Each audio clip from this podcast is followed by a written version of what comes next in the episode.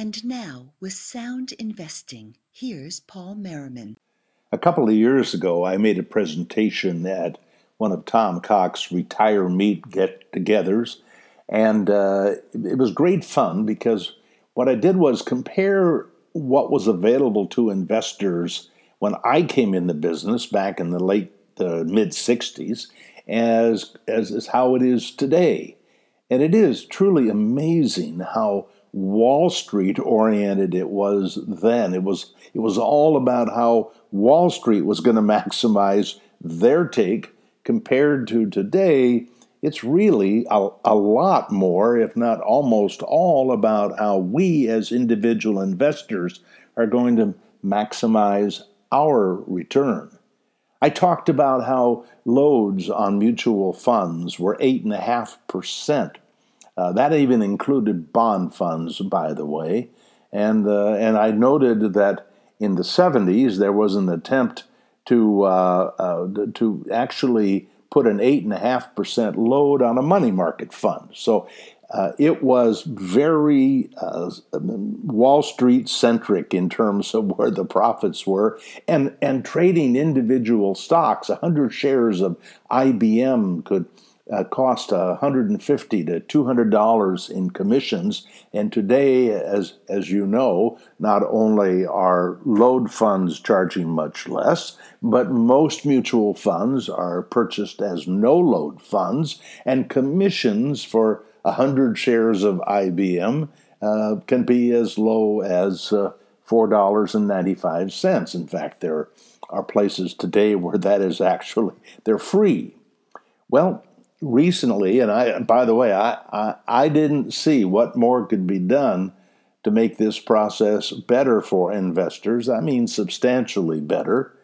When along Vanguard comes and makes uh, in the last week an announcement that they are going from under a hundred ETFs that can be traded commission free to about 1800 and i just think this is remarkable because uh, uh, it, it will make it possible now to to do a lot more for investors who are uh, tied to or want to do business with Vanguard.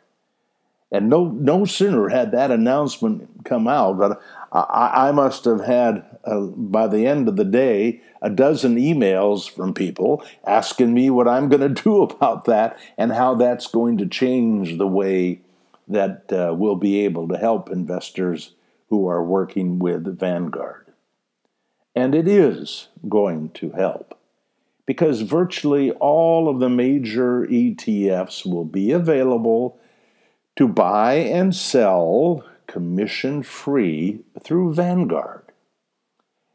And the way that's going to impact our work with Vanguard is that today, when we put together an ETF portfolio at Vanguard, we are missing some major asset classes.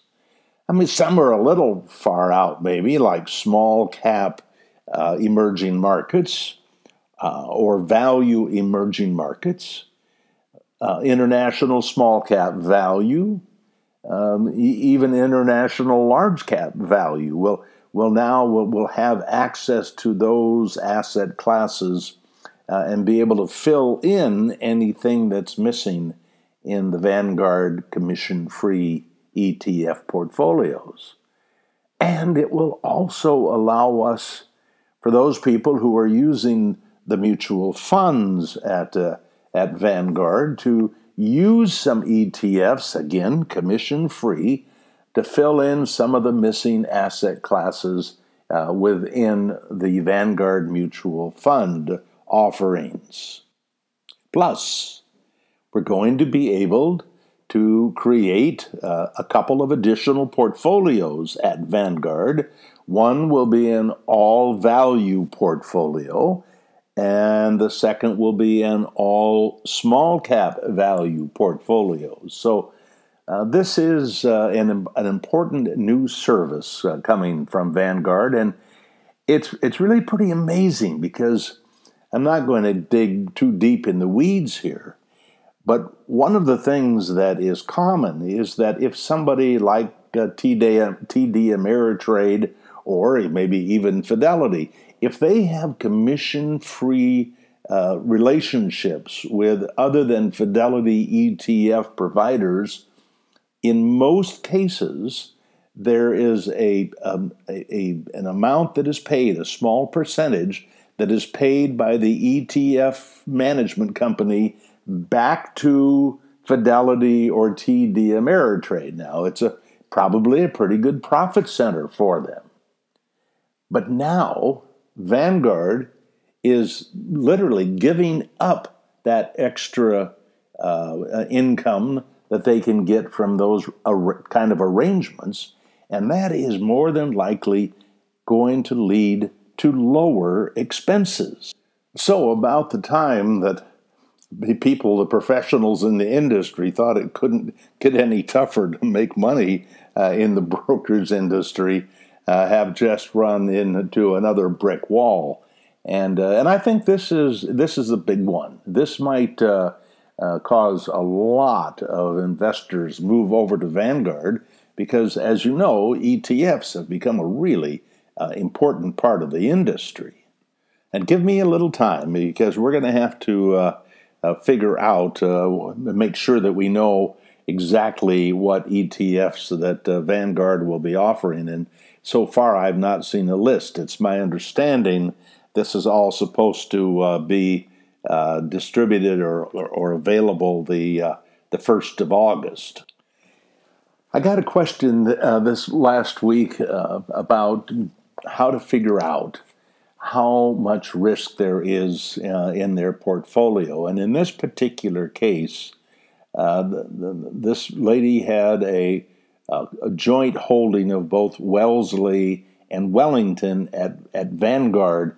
And her question was with a, basically a split between those two funds, what would be the downside risk? How, how much of a loss should they uh, expect to uh, um, to have to take along the way.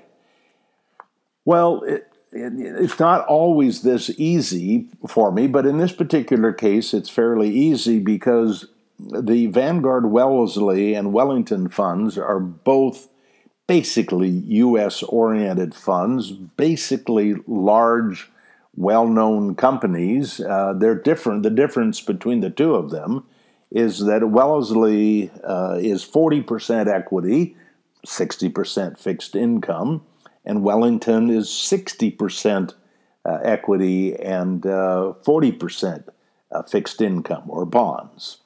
And these two are, are they're huge funds. They've been around. I think Wellington has been around since the 1920s, and Wellesley, I believe, started in the 1970s. So they have a very long, conservative, productive, uh, long term track record. Uh, and, um, and so, how does one uh, figure out what kind of risk you're likely to, uh, to have? Now, there actually was a, a market that, that uh, um, would have given you some idea, and that is 2008. While it didn't represent the worst 12 months that you probably uh, had with those two funds, uh, Wellesley was down, I believe, 9%, uh, and Wellington was down about 18%. So uh, they were both, because of the fixed income exposure, uh, down a lot less than the 37% loss of the, uh, of the S&P 500. Now, I think if you really want to dig in and and and fine tune uh, that prediction of how much exposure you have to the downside, you probably can use the fine tuning table. In fact, if you go to paulmerriman.com and you click on best advice, and underneath best advice, there'll be a drop down and you'll see fine tuning tables and then you open the fine tuning tables and you will see uh, a table for the S&P 500 and it says 2018. So those are the results, uh, good times and bad, one year at a time uh, for the S&P 500 and bonds. And you can see on that page of numbers everything from all bonds to all equities in 10% increments. So if you looked at the column that says 40% equity, that would be very similar to the 40 60 that uh, Wellesley has. And if you looked at the 60% equity, that would be very similar to the risk that uh, Wellington would have. And uh, if you look down towards the bottom of that table, we've pulled out the worst 12 month experience. It didn't have to be uh, during a calendar year, it could be uh, 12 months that started in February or March or April, etc. And there was a 12 month uh, loss with the 40% equity of 18.5%, and there was a loss with the 60% equity of 27.6%. And so we would guess that the, the worst loss exposure you're likely to have with a portfolio of uh, half in Wellesley and half in, in the Wellington would probably be around a 20 to 25% one year loss. And the third question today, uh, uh, by the way, it was a very long question, but here's the bottom line. They want to know what's the return on investment, ROI, if I hire a fiduciary fee only advisor to manage our account. Now, sometimes the return on investment has to do with peace of mind. Uh, I look at uh, uh, I look at our garden. Um, my wife and I have. Well, I just think it's an absolutely beautiful garden, and my wife, I give her all the credit for the look, the design, uh, how she fixed the path uh, uh, down the side hill, etc. It's all very beautiful. Now, I I did not do one thing to make that garden beautiful, but and it was not cheap to make that that garden beautiful. But I do know this that I have had a huge return on that investment and I cannot certainly put it in dollars and cents. On the other hand, a lot of people, if they're going to have somebody touch their money, it has they're going to charge to have somebody touch that money. They want to know they're going to get something from that. And they want I think they want more than peace of mind. You see, a do it yourselfer, and this person has been a do it yourselfer, a do it yourselfer at some level, they must enjoy taking the responsibility. Sometimes they get a change of heart about that because the size of the portfolio gets so large that all of a sudden it, it, it, it feels like if they made a mistake, it could be catastrophic. So, if somebody is a do it yourselfer, they, above all, want to make sure there is an absolutely a, a, a, dollar return on investment. Now, if you think like that, then it is almost impossible to get a return on investment in the fixed income part of the portfolio because there is no magic to the fixed income part of the portfolio. Over the years, uh, and when I was an, uh, an advisor, if everything was about the bottom line and adding return for anything that the firm charged for, I'd say, look, if, if that's how you feel, why don't you take your fixed income portion and go over to Vanguard and just buy yourself some good bond funds? Because if somebody's charging you 1% a year to manage your money, there is no way an investment advisor is going to improve that, particularly for somebody who's a savvy do it yourselfer. Now, when we look at the Dalbar results, I don't have them here in my pile of uh, numbers, but I can I can remember that one of the things that shocked me was to find out that the individual investor in bonds underperformed the bond funds themselves by almost half of the return of those bond funds. That individual investors, likely not so savvy, uh, just didn't do the right thing at the right time. They allowed somehow market timing to take over. And part of it with the bonds, I'm sure, was there was a time when people were scared to death that interest rates were going to rise. And for years, people had their money in short term or not, not, even even worse than short term they were in money market accounts because they didn't want to take any loss of principal if interest rates went up and as you now remember interest rates for a very long time uh, stayed down and and so if you were in a money market fund you were making a less less than a quarter of one percent while you could have been making two or three or four percent in fixed income instruments elsewhere. So I, I think for a savvy do it yourselfer that really wants to get in there and take care of the low hanging fruit, the fixed income part of the portfolio, I think, is uh, uh, it's probably difficult for an advisor to to make some real money on that fixed income. But I don't think that's true with uh, uh with the equity part of the portfolio. Uh, I do think there are ways, particularly uh, if the future looks like the past, if value does better than growth, if uh, small does better than large, my sense is people who work uh, with an advisor who uses DFA funds is probably going to end up, they're going to actually get a return on their investment uh, that will uh, in many cases, I can't say most, but in many cases, it will be more than you would have gotten had you been sitting on your own at Vanguard. But I think there's so much more.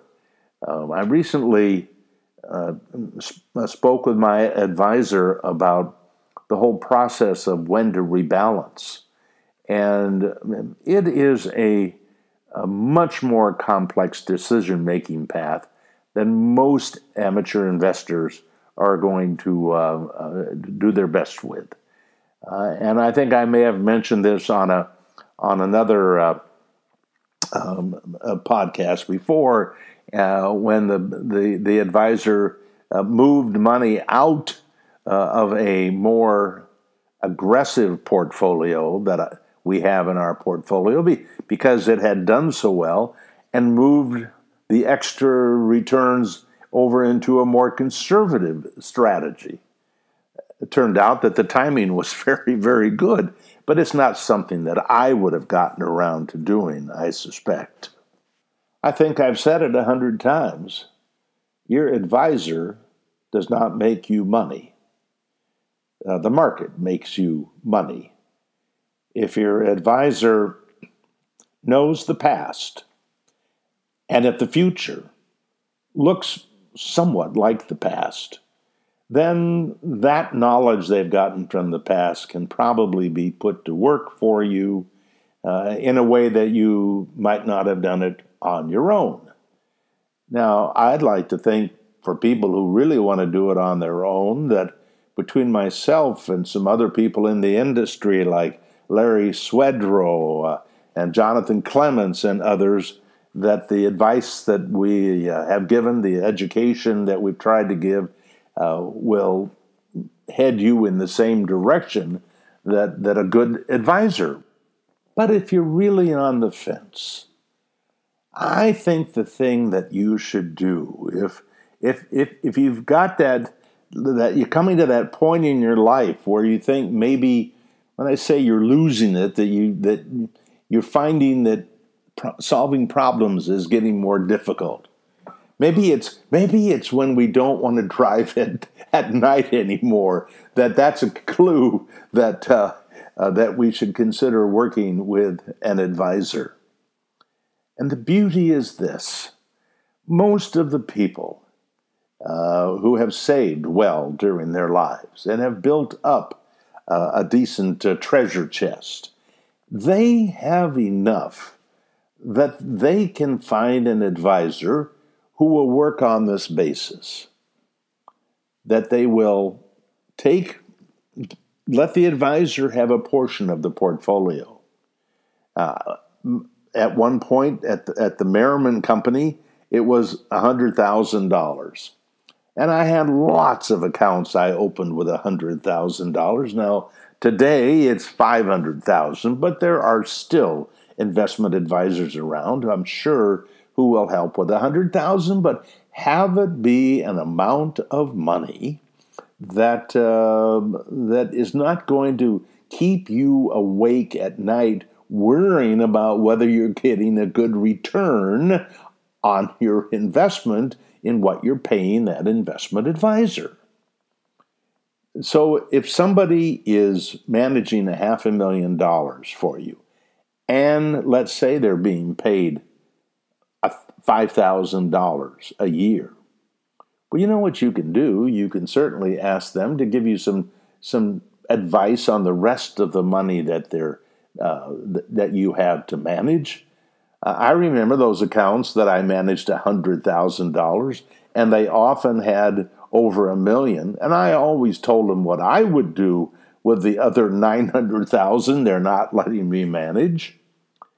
And I didn't charge them until they decided they wanted to turn that money over to me. So, as far as I'm concerned, I was charging them not 1% on a 100,000, but I was charging them one tenth of 1% on a million. Now, you may have to hunt around a little bit to find an advisor that's going to work that way. But my view was I was always looking for a client that I could hopefully help for a lifetime. And um, so uh, that return on investment, uh, sometimes it really is about peace of mind. And I don't think that I would have, or my wife and I would have our asset allocation 50 50 stocks and bonds. And I'm almost 75 and she's younger, but at both of our ages, a lot of folks would say, oh, you should only have 30% in fixed income or maybe at the most 40%. I actually, because I do have an advisor, feel more comfortable having more equities in the portfolio. For my last uh, question, and it's a question I've gotten from a lot of you, uh, I want to address the topic of value versus growth. Uh, I'll be doing um, um, a whole podcast on this topic uh, in the coming weeks. but uh, at this point, what, what, what I want to address is uh, what I would say is a desire for people uh, to have um, some sort of a market timing strategy uh, to determine whether a person should be in value or should be in growth. Yes, yes, it is. It is true that uh, growth has been doing better than value recently. And some would say that's uh, not uncommon at the uh, uh, end of a big bull market run, that uh, value tends to do better during uh, the tougher periods. But I, I want to, two things. One, I want to address an article that Mark Hulbert has, has written, but I, I also want to say that my belief in value over growth as as in terms of what is likely to have the better return is based on 90 years worth of evidence. And everybody in the industry says that future performance or I should say past performance is not a guarantee of future performance. But the academics do weigh in and say that the odds are very high that over the long run, value will do better. But if there are going to be long periods uh, that growth does better than value, uh, is there some way to make that judgment and to say, okay, I, I want to be committed to large, but I want to be committed to large growth when large growth is likely to do better, and I want to be committed to large value when large value is going to do better. Now, that would suggest, and I'm not anti market timing, as you know, but that would suggest that there is some evidence uh, that would lead us to believe that there are periods where that is true. And uh, if you want to, um, I think you have to have a subscription to the Wall Street Journal. Uh, but I can tell you that on July 9th, Monday, July 9th, uh, Mark Hulbert wrote an article. The title is Value Stocks Aren't a Bear Market Cure. And as I mentioned, some people think that uh, that value does better in a bear market. Now, part of that is because those value companies, in many cases, have already been through a bear market of sorts, in that they have underperformed uh, the uh, the better performing growth companies. And what Marx says, and I'll quote parts of this article if I might, read part of it. It's the conventional wisdom that growth stocks and value stocks go in and out of favor along with the market cycle. Growth stocks in bull markets, especially in its latter stages, while value takes the lead in bear markets. Mark goes on, he says, as plausible as the pattern appears to be, however, it has held up less than half the time over the past 90 years. This is especially important to keep in mind now, given the widespread concern that the bull market may be coming to an end if it hasn't already. Investors should think twice before betting that value stocks will help protect them from the full brunt of a bear market. I think we've talked about this before in most bear markets, everything goes down. Now, now, when I say everything, not fixed income generally, and there will be a, a, a, few s- uh, sectors that will uh, will do okay. I think it's really that there's an expectation that value won't fall as fast as as growth because the growth has likely gotten way ahead of itself in price. Here's some more from Mark. Uh, since the 1920s, there has been no consistency in the relative performance of value and growth in either bull or bear markets. In bear markets before 1970, for example, the 50% of stocks nearest the growth end of the spectrum outperformed the 50% of the value end by an annualized average of 3.8 percentage points. In the bear markets of the subsequent four decades, it was just the opposite, with value beating growth by an annualized average of 10.7 percentage points. That is an amazing difference. And of course, it was easy then for people to conclude that there was this huge advantage to value during bear markets. And then Mark finishes a much longer article here. He says the investment implication. If your current equity exposure level is higher than you can tolerate during a bear market, then you should reduce that exposure level now rather than hope that a shift to value stocks will lessen your losses. In other words, and, uh, and I think Mark would agree with this, uh, it is not our attempt to try to encourage you to market time between growth and value. In fact, we don't even recommending market timing between small and large or US and international. That what we need to do as investors, or what I would like you to do, is to figure out in the worst of times how much equity you're willing to have, whether it's because in, in, a bear market, whether it's because value goes down or growth go down or they both go down. The assumption should be that with X exposure to equities, uh, regardless of what you think the future might be in terms of growth and value, you are going to suffer a loss. And from time to time, like 2000 through 2002, uh, the exposure in the portfolio to value and to small and to international almost turned three terrible years into a profit. I mean, within a few percent.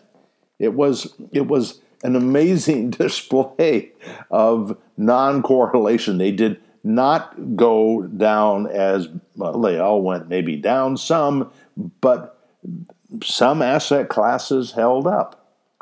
The reason that we're in value in small cap is not because we think they're going to go up when growth and uh, large go down. It's because we think over a long period of time that value will outproduce growth, that small will outproduce large. And for most of you, we're not suggesting you not have any large, we're not suggesting you don't have any growth. For most, we want a balance of both. But we want to lean more to the to the value and lean more to the small than what most investors will do. But we don't, I think, want to try to be a market timer and guess what's going to be best next. And I'll close this uh, podcast. I don't do this very often, but I want to to mention an upcoming podcast, or you can see it as a video, entitled "Small Cap Value: What Can Go Wrong." I think it's probably one of the most important pieces I've done for those who are digging into small cap value and figuring out how to have that be part of your portfolio. Uh, hopefully, it'll come out next week, but it may be the week after. But stay tuned because uh, I do think it's a uh, it's an important piece. Thanks for listening. That was Paul Merriman with Sound Investing. Sound Investing, soundinvesting.com, and paulmerriman.com are produced and exclusively owned by Paul Merriman, who is solely responsible for their content. For more information, free articles, mutual fund recommendations, and more, visit paulmerriman.com.